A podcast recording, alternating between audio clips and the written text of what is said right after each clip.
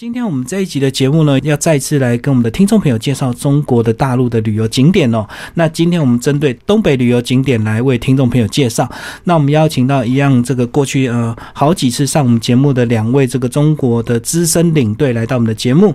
那第一位呢是叶俊阳，那他有二十年以上的这个导游领队的经验。然后呢，他目前属于这个富隆旅社。嗨，叶哥，旅游趴趴够，爱玩跟我走。金明好，各位听众朋友，大家好。那第二位呢是张真吉，他这个从去年到今年，去年是十八年，那今年是十九年的导游领队经验。那那目前呢是属于这个东亨旅游。哎，来，基民好，各位空中的听众，大家好。好，那今天呢，要来我们为我们的听众朋友介绍东北。那为什么介绍东北呢？是因为主持人三月才刚跟团回来哦，所以现在印象还很深刻，还怀念这个长白山的这个雪景啊。那相信两位这个到东北呃带团过去的经验也非常的丰富。那是不是今天就来跟我们的听众朋友聊聊东北？那讲到东北，以前我们这个大概我国中的时候背的地理课本是东北九省。那不晓得从什么时候突然就变成东北三省，所以两位是不是要先帮我们的听众朋友补习一下历史？为什么呃东北九省会改成三省？因为这个东北九省哈是在中共建国以前啊，我们是东北九省。那中共建国以后。那为什么改成三省呢？是因为资源上的分配啊，资源上的分配，所以说呢，他把原本的九省就把它划分为三省。那最主要是资源分配的问题哦。那那个因为呃东北东北的人人口多，而且呢它的那个地理环境也比较复杂一点，所以说呢从九省把它划分为三省，是为呃为了那个方便管理。这样子，那问题是现在过去的九省你还背得起来吗？当然背不起来了。其实也是很也也是有了，但是因为有的那个那个名称呢都已经改了变了换了，那所以说呢那个九省啊那个换成三省，那现在三省就是辽宁、吉林跟黑龙江省。嗯，那讲到东北啊，其实这个最热门的旅游景点是不是应该算是哈尔滨？哈尔滨好像感觉印象这个常常听到哈尔滨冰雕啊，或者是哈尔滨是一个什么东北大城这样。其实严格讲起来哦，那个东北的旅游它是以冬季为，那因为东北冷嘛，那有时候那个在东北来讲，严格讲起来，它是一半是冬天，它没有春天，它也没有所谓的秋天，春秋这两个季节是没有的，它直接就是呃夏天那。接下来就转到冬天，它的秋天很短，几乎没有感觉。嗯嗯，是这个样子。所以说，它每年哈，每年大概三月份的时候雪就化掉了。是，可是它每年下雪的时间大概在。九月底它就开始下雪了，所以说它下雪期间冰封呃冰天雪地大概有半年的时间哦，所以它等于是半年的冬天跟半年的这个夏天。那像吉哥这个，像我这次去呃，主要是以辽宁跟吉林为主，就是由这个鸭绿江跟长白山哦。那可是这个听这个导游领队讲说，原来他们的旺季是夏天呢，那它相对它的冬天反而是淡季，所以我们这次去的价钱就比较便宜。主要是说下雪的季节是看哈尔滨冰雕，那夏天会是他们就是三四月这一段时间，主要就是暴雪期比较短，交通才有办法比较顺畅一点。好，所以说它一般来讲，雪从什么时候开始停，它的旅游旺季跟比较好处理的时间，那因为它一些像什么俄罗斯风情村呐这一些，其实它看到的是夏季的景色啊。没有错啦。冬天的话，如果你有到哈尔滨，其实那团费还是蛮贵的。可是你夏天如果去走它的东北村那个村庄田园的话，那看到的风景确实是完全不一样。所以说，以前我们在讲三宝是人参、貂皮、乌拉草，对啊，对啊，哎，现在不是哦，现在是钢铁，对不对？还有宝石。金丝猫满街跑，嗯嗯嗯，就是因为它跟俄罗斯很近这样子，没错。那包括这个丹东，它离这个北韩很近，所以也有很多这个朝鲜人去那边工作。是，嗯，好。那讲到其实东北三省这样子来讲的话，就是其他真正的呃真正的旺季还是算夏天。对。那因为哈尔滨有冰雕，所以哈尔滨的冬天变成旺季这样子。对，没错。嗯，因为一般哦，我们那个哈尔滨的那个冰雕，因为它行之有年，它做的也非常好。那对于呃我们台湾的朋友来讲的话，欣赏雪啊，一般都会想到我去日本啊，去日本啊。其实呃，我是要建议啊，大家也可以尝试的考虑说，在东北的雪景，其实不会比北海道啊，不会比那个呃日本的冬天啊那个雪景还还差的，真的是蛮好的，因为呃，他们有在进步，有在改进。嗯嗯，那你像那个哈尔滨的冰雕，它一做那个就是非常的规模，越来越大，越来越大。是，其实可以在冬天的时候考虑到东北去旅游，因为相对的团费也比去日本的团费还要低很多，大概低两成到三成。嗯嗯，对，因为同样要看雪嘛。但你如果说啊，一般人因为台湾人有一个那个日本的情节，总是认为说，哎呀，日本的雪好看啊，好漂亮啊。其实东北的雪还是不错的。就是有那种迷失，就是日本比较干净、比较卫生，然后大陆相对这个这个卫生条件比较差一点，所以相对来看这个雪景呢，也会感觉没有那么漂亮。这样，基本上哈，我我是这么觉得啦，因为呃，东北我已经去了大大概就二三十次了。那每一年的那个感觉都不一样，像刚刚吉哥讲到的那个丹东啊，那边鸭绿江啊，隔岸就可以看得到那个北韩。那其实这个一个一个旅游的线路，其实有很多哈，其实不必局限于在黑龙江省。嗯那有很多的地方其实还是可以走，像辽宁啊、沈阳啊那一带，有很多那个嗯满清的一些那个故宫啊，或者是一些那个少帅府啊，其实那个那些都是历史的遗迹。嗯嗯，那个都是蛮好的。那再来就是那种吉林的那个长白山，长白山对于我们来讲，小时候那个那首歌，对不对？什么长白山上的好儿郎，哎，这首歌就听起来很爽。可是问题是你去那边的时候，感觉到就是不一样，因为长白山有个天池，对对对对，对不对？天池那时候什么有什么水怪啊，什么东西的啊？我去了二三十次，连个怪都没有，水都没有，那传说。但是去看看走一走，蛮好的。其实天池的水怪到现在，这个他们中国很多科学家也研究不出来到底是什么生物了，可能搞不好就几只鸭子这样子，但是因为距离够远，所以大家放大之后感觉好像是怪物。好，那这个吉哥一开始先跟我们稍微把这个东北的一些比较常常走的这个旅游路线跟我们讲一下好不好？我们经常就是从沈阳落地，哦，或者是从这个吉林这边进出。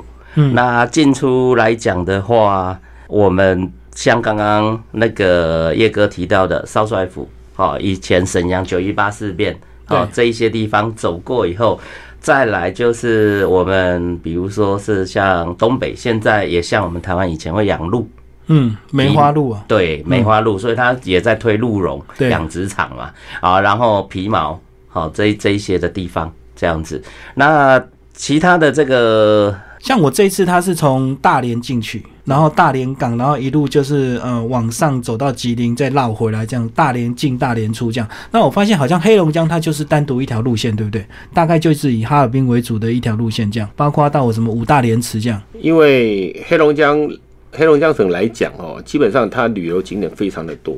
嗯，那一般我们走东北八天的行程，那黑龙江省在哈尔滨大概我们会待三天左右。那其实三天是不够的，呃，建议各位听众，如果下次要去玩的时候，东北的时间，呃，你在黑龙江省要待多一点，八天的时间。嗯嗯。八天的时间，我们从那个哈尔滨出发往东啊，雪乡啊也好，或者是牡丹乡也好，然后或往北一直到中国的最北的那一座城市叫做漠河。漠河是。全中国温度最低的地方，哦，好像创下这个低温五十几度，对不对？我上次我有一次去，最低是零下四十五度。嗯嗯，零下，听好，零下四十五度。我们的飞机飞在三万英尺上面的高度，它的外面的温度是零下二十七、二十八。但是呢，漠河那边我上次去的时候是零下四十五。大家不要觉得很紧张、很害怕，但是因为你去那边一定会带够，你的领队导游一定会提醒你带够足够保暖的衣服。那其实那个冷啊，是只有在刚好在下雪的时候冷，还有在融雪的时候冷，其他的时间基本上真的，我我感觉到不是那么的冷。那可能大家会觉得说啊，零下四十五度，哎呀，是不是上个厕所带根棍子啊，什么东西？没那么夸张啊，没那么夸张，只是要感受一下那个冷的程度。那我是觉得说。人一生当中很难得去遇到那么低温的，但是你也不一定嘛，因为零下二十几度、三十度可能就够大家很呛了哈。像吉哥那个身上的油可能都冻伤了，那所以说很多时候我觉得去走走看看蛮好的。其实大家听这个零下多少度，感觉好像很害怕，可是他们的干冷跟我们的湿冷还是有一些差距的。对对对，我们的湿冷是真的比较冷，但是他们的干冷看起来是那个数字会比较害怕这样子。嗯，那其实以这个东北三省来讲哦，我我我大概之前也有看了一些团费，大概从一万多到三四万都有。那如果以这个不同的价钱，或是不是比较贵的团费，它是不是有去一些景点是一般的团比较不会去的景点？其实这个哦、高团费跟低团费哦，这个也是羊毛出在羊身上哦，鹿茸出在鹿角身鹿身上。其实这个呃高团费跟低团费来讲的话，其实玩的景点都差不多一样还，是差不多？都差不多，因为它有进购物站跟没进购物站。那就是差在吃饭跟住宿饭店这样子。对对对对对对，嗯你吃饭的你吃饭的餐标啦，还有你用的那个酒店的那个等级啊，四星五星啊，有没有自费啊？那有没有购物啊？如果说你有自费有购物的话，相对的团费就很低啊。我上次有接过啊，某家旅行社的他的那个。东北八天的行程啊，一万块钱有找，那大家就是哎呀，就趋之若鹜啊。那后来又自费，然后呢又有那个购物的行程，其实哎，大家不要觉得很紧张哦，因为东北的购物啊，它不像中国其他地方什么蚕丝被啊、茶叶啊，或者是说那个珠宝，没有没有没有，东北的那个购物站呢、它就是比较在地化。所以在地化呢，就比如说鹿茸啦，嗯，啊，鹿茸的那个鹿角的制品啦，嗯。还有人参药材啦。我可以跟大家报告一下，大家都喜欢到韩国去买人参，对，但是我告诉大家，韩国百分之七十的人参从东北来。嗯，韩国没有那么多的人参可以卖，嗯。但是他几乎都是韩国的商人到东北去批东北东北去种，他去去租那个地，啊，租那个地呢，从空中那个撒种子啊，然后整片，他就是时间到了，他就去收收那个人参，然后再回到回到那个韩国本本身去加工啊，然后再来转卖。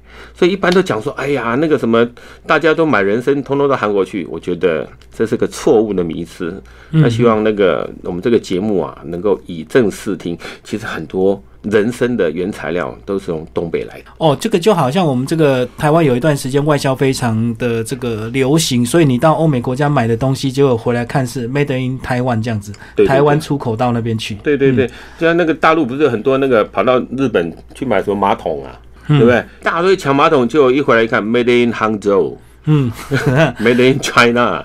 那其实像人参，那个好像还有年份，对不对？好像越老的人参是真的营养价值越高，是不是？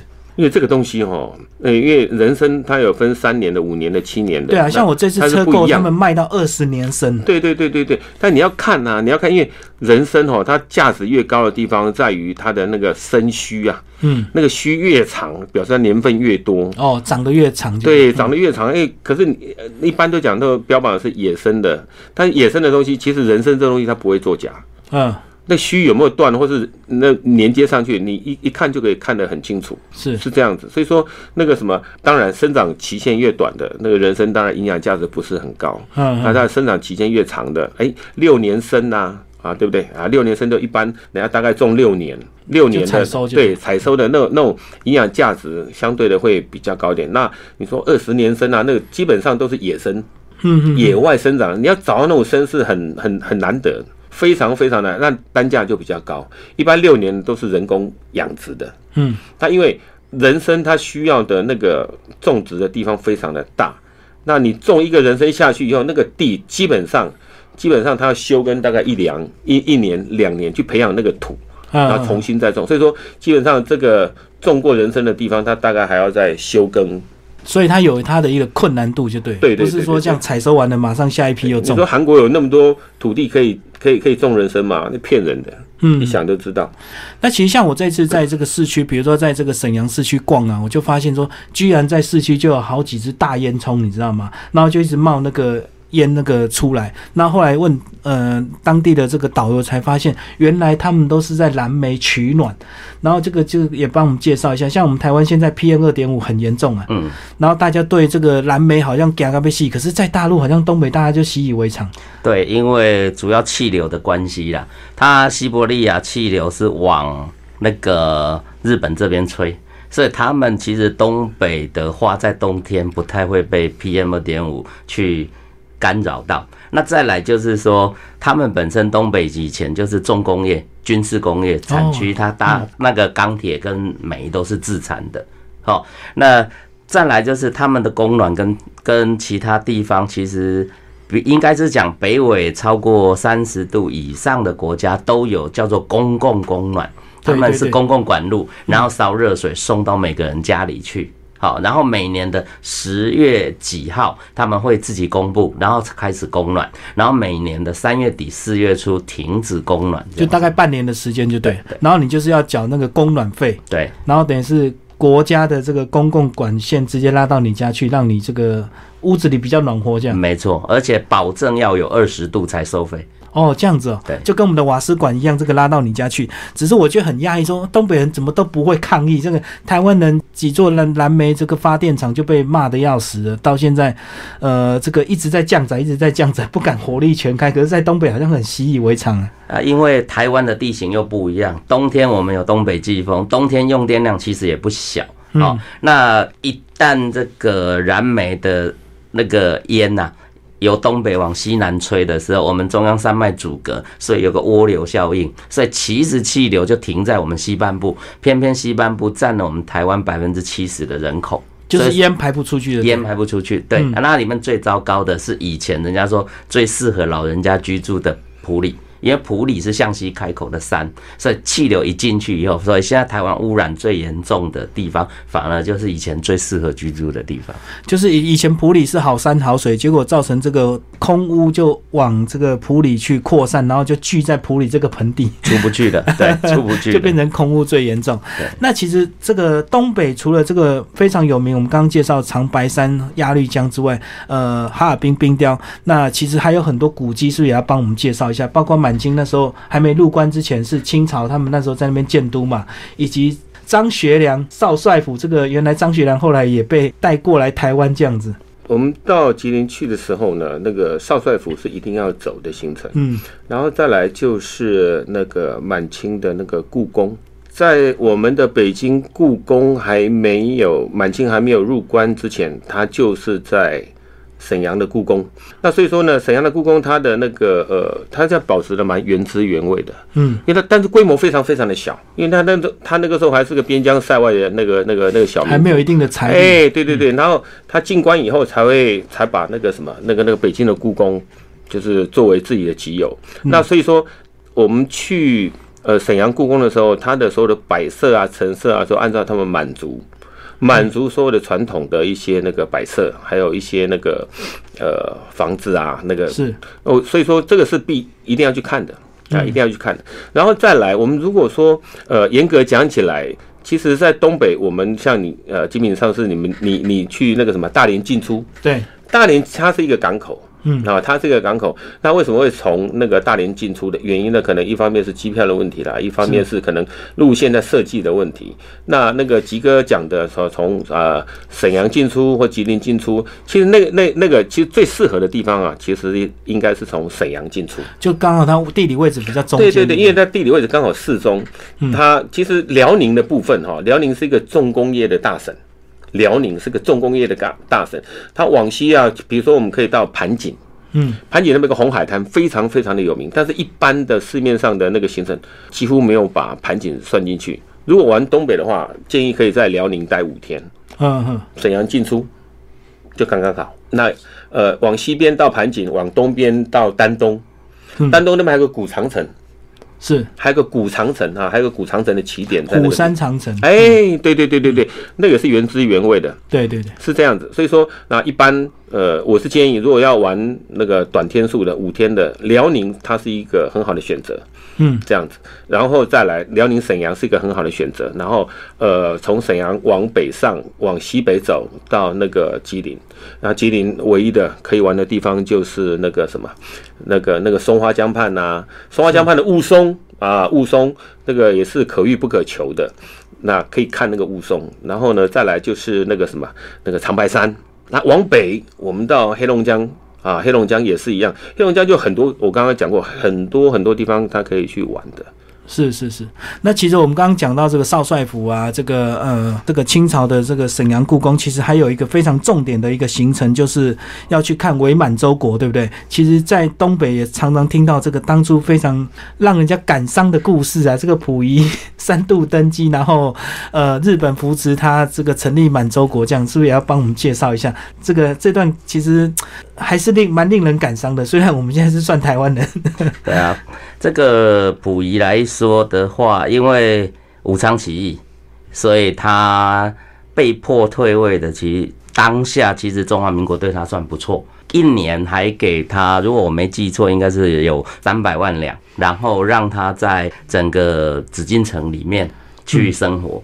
可是后来，因为他的表弟还有他底下的一些下属生活，还是希望就是在更优渥一点的时候，倒卖那个倒卖国宝，对，然后被我们的那时候的守卫给当成人赃并获，所以才成立故宫博物院筹备处，然后把所有的清朝遗属全部驱逐出去，而且不再承认他们的皇亲的这个就是前朝遗属的这个位置。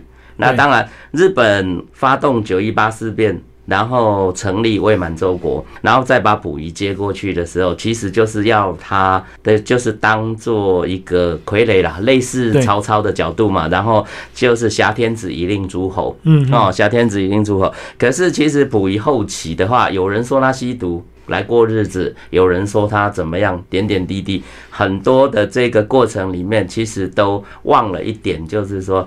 由俭入奢易，由奢反俭难。嗯，对，因为他是一个皇帝，突然变成一个被人家控制的一个傀儡。对啊，其实他其实后期还被中共送到劳改营。嗯，哎，他其实没有很快死的情况之下，他觉得他日子一直都不好过，嗯嗯，这样子。所以其实这段历史还蛮令人感伤。那如果听众朋友你有机会到东北旅游，基本上那个当地的导游一定会讲到这一段的。然后甚至包括这个日俄战争也是在东北打的，也要帮我们介绍一下。那时候俄国占领东北，然后日本为了抢东北，居然在我们中国的土地上去打日俄战争。哎，日俄战争的话。呃，应该是讲是为了一个殖民地的财产权，因为那时候来讲，日本刚兴起，俄罗斯其实犯了一个大错，就是他们完全不知道日本在明治维新之后重工业发展的整个状态。嗯，所以说在平地的战争，就是在陆战的这一块，他们不知道日本的步枪全部都改良了。嗯，好，然后他们。的射程什么都在俄军守备的能力范围以外就可以开枪了。这个也当然就发生更惨的一件事情，就是在那个海参崴外的日俄海战，他的那个欧洲舰队过来驰援的时候，其实他的太平洋俄军的太平洋舰队已经全部都被歼灭了。好，那当中的话，就是在日俄的这个。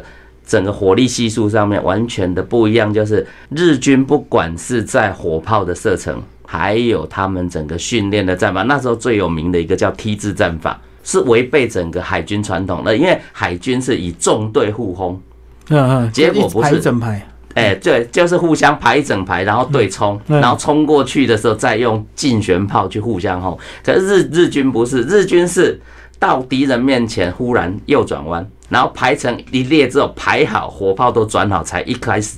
才齐轰，所以这个很有名的一个 T 字战法，也是当地的导游会在讲解日俄海战、陆战的这个过程当中会讲给大家听的。有兴趣的人真的也是可以好好的研究。嗯，那刚刚讲到这个日俄战争，其实当初我们还有到旅顺港去看，然后旁边就有个二零三高地，就是这个日本为了攻打这个呃把旅顺打下来，所以也动员了牺牲了六万多人哦。那时候，嗯，对，因为这个部分的话哈。我们的北洋舰队其实当时还蛮精壮的。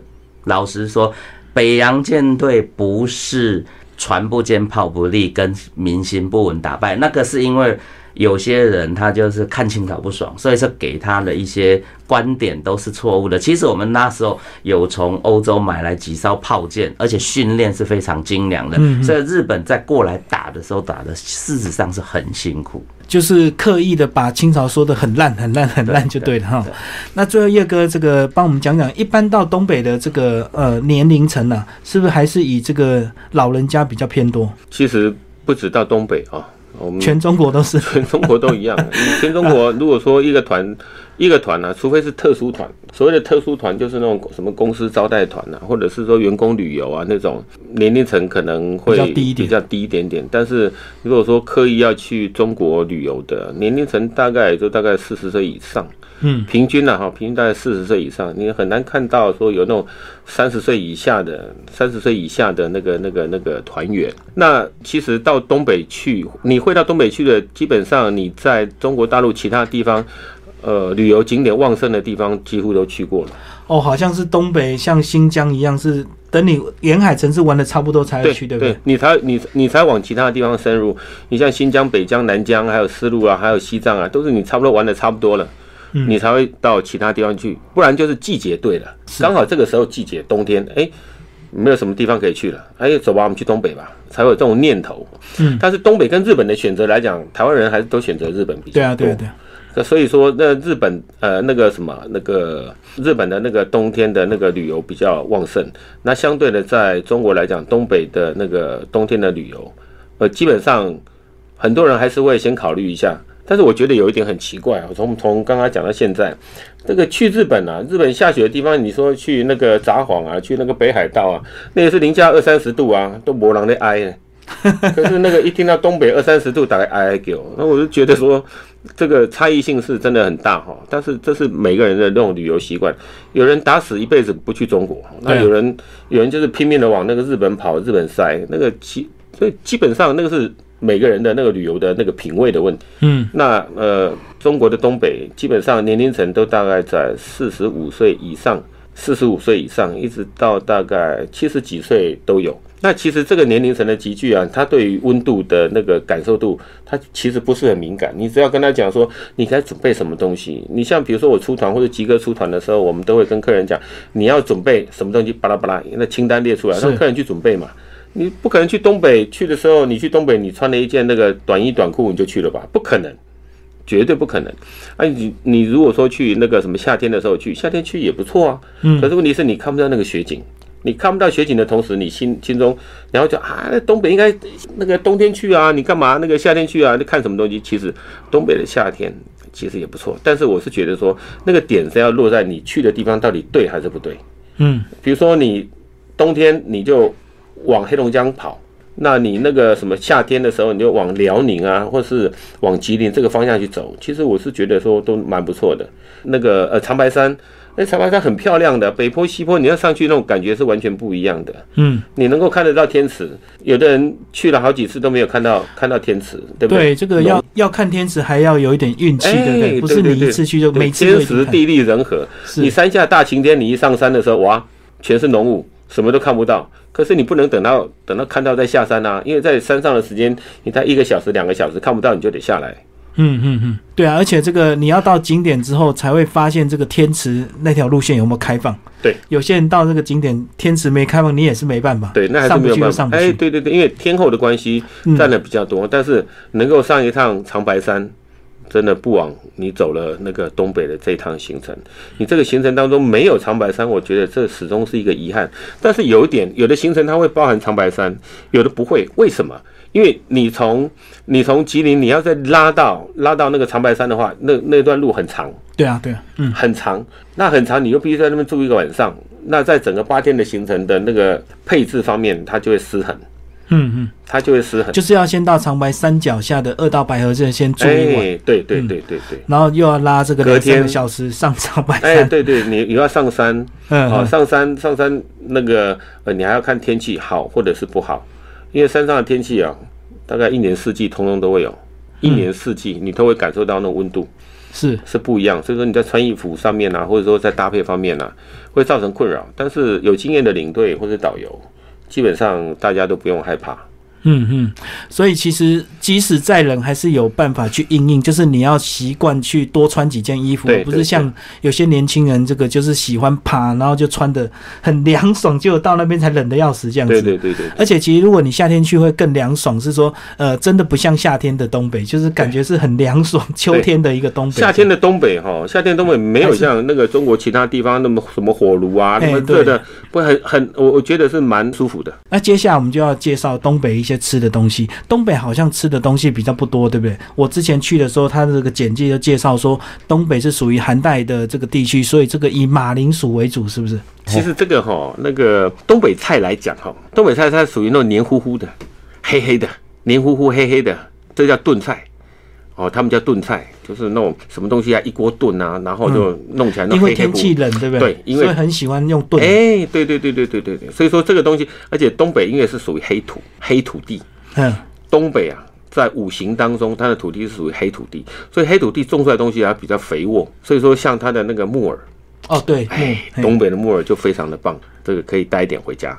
那所以说呢，那个它每餐都会有木耳，每餐一定有木耳。对嗯那所以说呢，那个呃，他这个炖菜的时候，刚刚看根啊，那有没有勾芡啊这样子啊？所以说那个东北菜啊，几乎啊，去那边的时候，各位听众可能要心里稍微调试一下，它不是那种做坏的还是不好，反正就是东北菜就是黏糊糊的。有这个导游有讲说，他们其实做菜很喜欢看给的，是因为他们天气冷，所以这个比较浓稠的话会比较容易保温，对不对？对比较不会那么凉那么快。对对对，有点跟我们煮稀饭一样意思。稀饭其实煮好的时候保温效果蛮好的。嗯，对，那以他们那边来讲的话，因为一年只有一次收成，哦，所以说你去的话，一般来讲，新鲜的东西，因为整个东北三省是从渤海湾北部开始，一直到连接北韩跟连接俄罗斯的周边，对嗯。哦，这个大家应该地理位置上面都很清楚，所以说要靠近渤海湾的这一块。辽宁这一带比较有那个海鲜类可以吃，嗯。因为渤海湾冬天还是会冰封，好，对所以说它也是夏季，夏季的时候养殖业跟近海渔业，好，所以它有水产类的东西可以吃，其他其实都以肉为主，好像那个烙饼，好，或者是说我们一般的肉汤。那冬天怎么办？因为他们从以前到现在度冬都是要腌白菜。把夏天大收成的菜都先腌制起来，所以感觉上它的饮食有一部分也像什么，像韩国，嗯嗯，哦，以泡菜为主，对。哦，以腌菜为主，对，那其他的就是面粉类的哦，像饺子啊、面条啦、烙饼啦、馒头啦，啊，就是这一些，就是说大家面粉和一和，然后看现在有什么东西就煮来吃，这样子。而且还有一道菜是我这个这次去这个美餐几乎都有的，叫东北酸菜白肉锅。哦，这个好吃 这个每一餐的这个都有酸菜，那这个酸菜到底怎么样煮才叫好吃？我这吃到我已经搞不清楚了。因为白菜来讲，就是说，第一个本身不能受伤，然后呢，它要把每一半呢，在不扒开的情况底下是翻开来，在里面撒盐，嗯，然后呢，不被其他的霉菌污染的情况底下，自然发酵十多天以后，哦，形成的一种酸菜香。那吃酸菜来讲，跟吃泡菜就比较不同方向。啊、比较不同方向，所以说酸菜白肉锅的话，这个应该应该是这么讲啦，酸香咸，对三种都有。这，三个你味道你都要能去享受，你就自然吃得出它是是不是你喜欢的那种美味。这样，那其实像我们这个都习惯用火锅式的方式来煮，那其实他们的酸菜的料理方式还蛮多的哦，不是只有单纯的火锅。对、嗯他们，比如说像包在饼皮里面干煎。哦，或者是说，呃，我们跟那个面条的时候，以汤头的方式呈现。那当然，我们来在台湾来讲的话，我们还是以那种铜锅的火锅对这是台湾人最常看到的。可是，在当地来讲的话，大家还是要去把焦点放在酸菜。通常，哎、应该讲，它酸白菜会出现的时间，大部分都在冬天。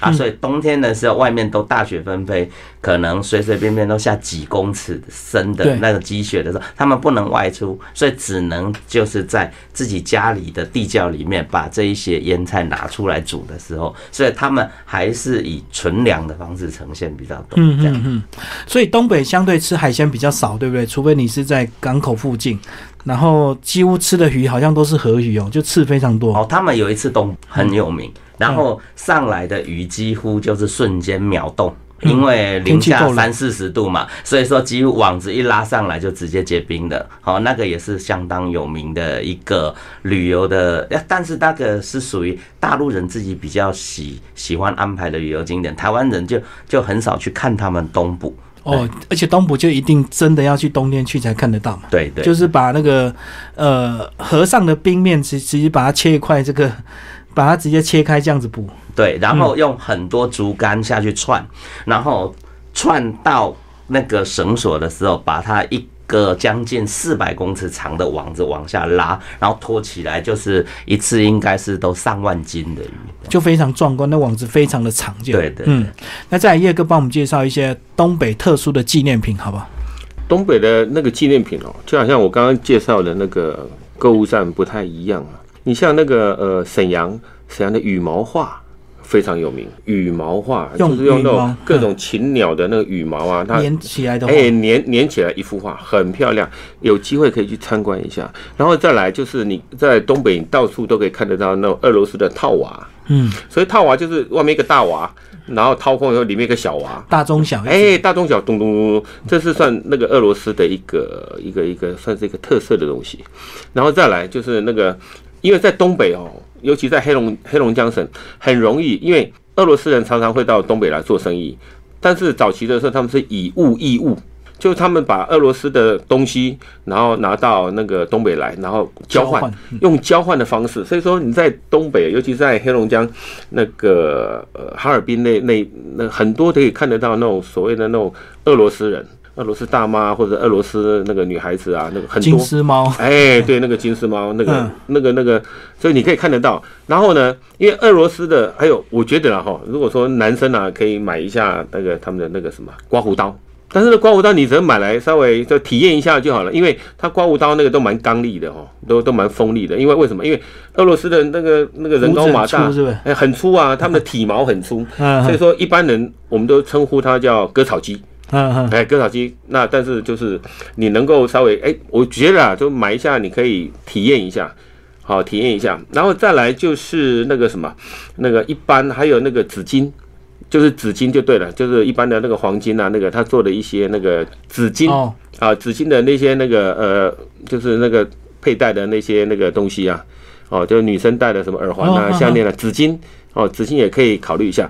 然后呢，再来就是那个巧克力，巧克力很有名哦，很多很多那种巧克力，你可以在东北啊，你随时随地都可以看到那卖巧克力的。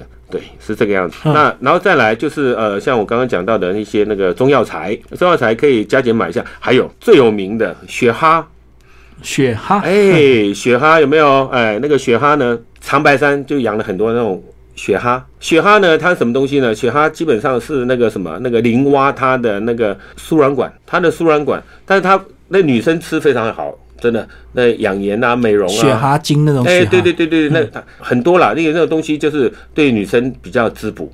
嗯，那个真的是可以，那个真你不会去买到什么那个其他不好的东西，是这个样子。然后反正一些中药材啦，那你说真的要买什么纪念品的话，我觉得那个东北的纪念品，如果说你到大连，大连的话就是有很多那种什么参啊、海参啊，那东西是可以可以带回来台湾的。干的就哎，对，干的干的，你可以、你可以带回来这样子。那其他的部分呢，我觉得就没有什么可以要特别提醒大家要注意的地方。你的行程当中，我不晓得金明你有没有去，有一个行程一定会有，一定会有就是土特产当地的土特产店。嗯嗯，那不是购物站哈，就是说，呃，去的时候行程到的时候，你可以进去看一看，参观采购。自由，哎，自由参观的采购。啊，那个就是那个什么，还有那个什么，我们就什么什么貂皮大衣啦，然后或是什么什么什么那个那帽子啦、哦围巾。哎，对对对对，那东西都是一个，其实可以买啦，那个反正就是很新鲜。你买个那个，有个人这一辈子没有没有买过那个什么貂皮的那个帽子啊，而且都很便宜啊，而且也都可以讲价。你不用担心是不好的，你也不都买到假的。你在东北买到皮草的东西，绝对都是真的。嗯，好，那最后吉哥帮我们介绍一下东北有什么秀可以看，因为我们都知道东北二人转很有名，可是二人转好像很少被排进行程，对，因为那个好像是比较小品的，不是像我们常常看到那种大型的那种歌舞秀这样。东北二人转其实它就是脱口秀，可是。呃，大家可能不知道，说东北二人转之所以有名，是因为大陆有经过一个过程叫文革。嗯，好，那文革前、文革后最大的差异就是人的水平，因为黑五类里面就是会读书的医生、高知识分子，然后这些都是黑的啊，所以说他的二人转里面呢，反映出他们当权的这一些农工。阶层的人的一些心声的时候，所以它其实里面很多是有关性的暗讽，或者是人际关系，然后用比较戏谑，而且比较我们其实以台湾人来听的话，都会觉得比较低俗一点点。可是事实上呢，他们当地过去民国五十几年，也就他们大概一九七零年代的那一段很。轰轰烈烈的啊，那个三面红旗的那段日子里面来讲的话，其实他们很多的哀怨都在二人转里面，你可以听得到、看得到，就是等于他们舒压的一个方式。是是，嗯，这个是我们的东北二人转。那最后叶哥帮我们总结一下吧。这个到东北，这个除了衣服要注意之外，还有什么特别要注意的？到东北哦，除非你是冬天。冬天的话，那当然是加强自己的保暖，是啊，自己的保暖，那不要去 T K 啊，不要 T K。然后呢，其他的时间，比如说你是夏天去的，不是当季啊，不是当季，所谓的当季就是那个冬季。那其他地方其实。呃，它都是蛮凉爽的。那东北的旅游呢？呃，有一点跟中国其他旅游不一样的地方，就是听历史。嗯，一定要去听历史。你到东北一定要听历史，而且东北的每个导游都很会说，你可以尽情的问。那历史这个东西对于台湾人来讲是比较熟悉又陌生的。你可以听听张学良的跟那个呃赵小姐，哎，赵小姐她的那个爱情故事，爱情故事啦，啊，听听她那个。呃，其实大陆那边的那个呃导游也很会讲那个张学良的故事，嗯，那再来就是溥仪的故事，是，然后再来满清在还没有入关之前的故事，然后再来呢就是呃东北东北的一些人文，所谓的人文风俗，还有它的一些地理环境的一些景色，东北历史就是听历史，你要心理准备听历史。你如果说对于历史非常感兴趣，你可以走东北这一趟，是是。那八天的行程就是这样子，你五天的行程，像我刚刚讲的，你的辽宁，辽宁往西边走到盘锦那个红海滩，全世界有名的红海滩，好，那个时间大概十月、十一月的时候去，很漂亮，在秋天的时候去，很漂亮，就在要入冬的那一的那个时候，要入冬的那个时候，十月份、十一月份那个红海滩最漂亮的时候，然后你可以到那个鸭绿江畔啊看一看，走一走。遥望一下，坐他的游船。嗯，那刚刚那个呃，几个有讲到的那个东北二人转，那我补充一下，东北二人转呢，它是为什么会大家会觉得说很有名，是因为出了一个很有名的人，赵本山。赵本山跟小沈阳，是因为这两个人他在央视的那个那个春晚上，春晚上面他。大红特红，然后慢慢慢慢，他炒起来东北二人转。其实东北二人转拿到台湾来讲的话，它等于是我们这边的歌厅秀，诸葛亮的歌厅就哈。然后这其实这两边的文化是一样的道理，反映市井小民他的心声。对啊，但是你去东北东北听的二人转的时候，你会听不懂，看不懂，为什么？因为他讲的是当地的笑话。嗯，他是讲当地的笑话，还有当地的一些那个风俗民情。那所以说。呃，我们台湾的朋友去那边，如果说有看那个东北二人转的话，请你用纯欣赏的角度，不要去觉得说啊，他很低俗、很无聊。其实要很低俗、很无聊，我们的那个诸葛亮的他们的那个歌厅秀啊，你看那个歌厅秀，那更低俗。嗯，那是更低俗。可大家就笑得很开心。哎，大家要笑，因为你听得懂，你你会笑得很开心。因为你听不懂，那你没办法笑。大家笑成一片，大家都哈哈哈哈。哎，他在讲什么？对，因为还有一些他会夹杂他们自己东北的方言。对对对对，是这个样。所以说你去看东北二人转的话，请你用很欣赏的角度去看。因为我曾经带团去那边的时候啊，就是我全团的人啊，带去看，全团带去看。然后呢，而且我全团都是很高级的知识分子，硕士啦、博士啦，都是教授啦，带去看。但是他的表演内容，他有点那个呃，拿台湾开玩笑。嗯，拿台湾开开玩笑的时候，这些人就我这团员就戳中痛点。就受不了了。嗯，受不了了，他就出来的时候啊，就严正的抗议呀、然后呢，那个什么，呃，叫导游一定要叫那个餐厅的经理啊，要道歉啊，干嘛干嘛的哈。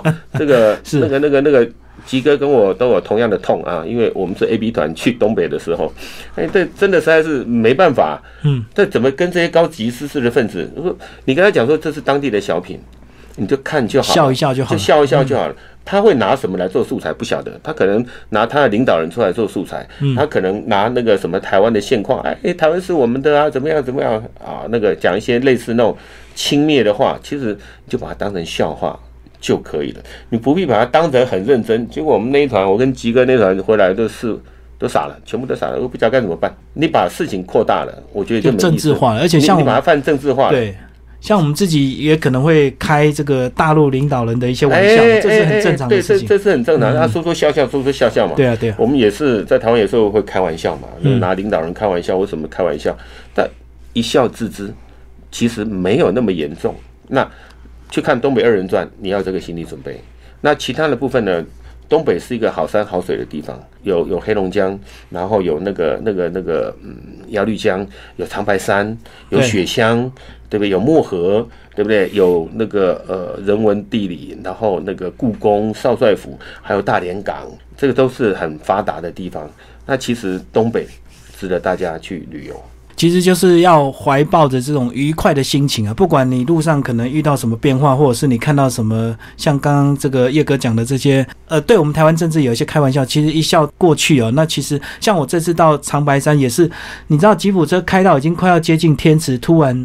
往返呢，然后突然就是山上突然那个暴风雪，然后那个开车的司机还说他在那边坐十一年才遇到两次，就我们很幸运就遇到那一次，啊那一次就是 坐吉普车开到半路回来，那我们也觉得很开心，为什么？因为又退了八十块钱，还白坐了人家一趟吉普车。对，那你想他们在整台车十几台排在那边等待的时候，那个老板要下这个决心，对，然后 要封闭，然后退钱，人家心里是多痛啊！但是我们就用愉快的心情去面对就好了，没没看到就没看到，下次还有机会。其实旅途上会有一些意外挫折，，嗯，或者是或是有一些那个意外的事情发生，但是没有办法，对啊因，为刚好就遇到了。那刚好遇到了，比如说有时候下大雪啊、封路啊、封山啊，这个没有办法的事情。嗯，谁知道出发的时候他会下，他会封山，对啊，他会封路，因为没有办法。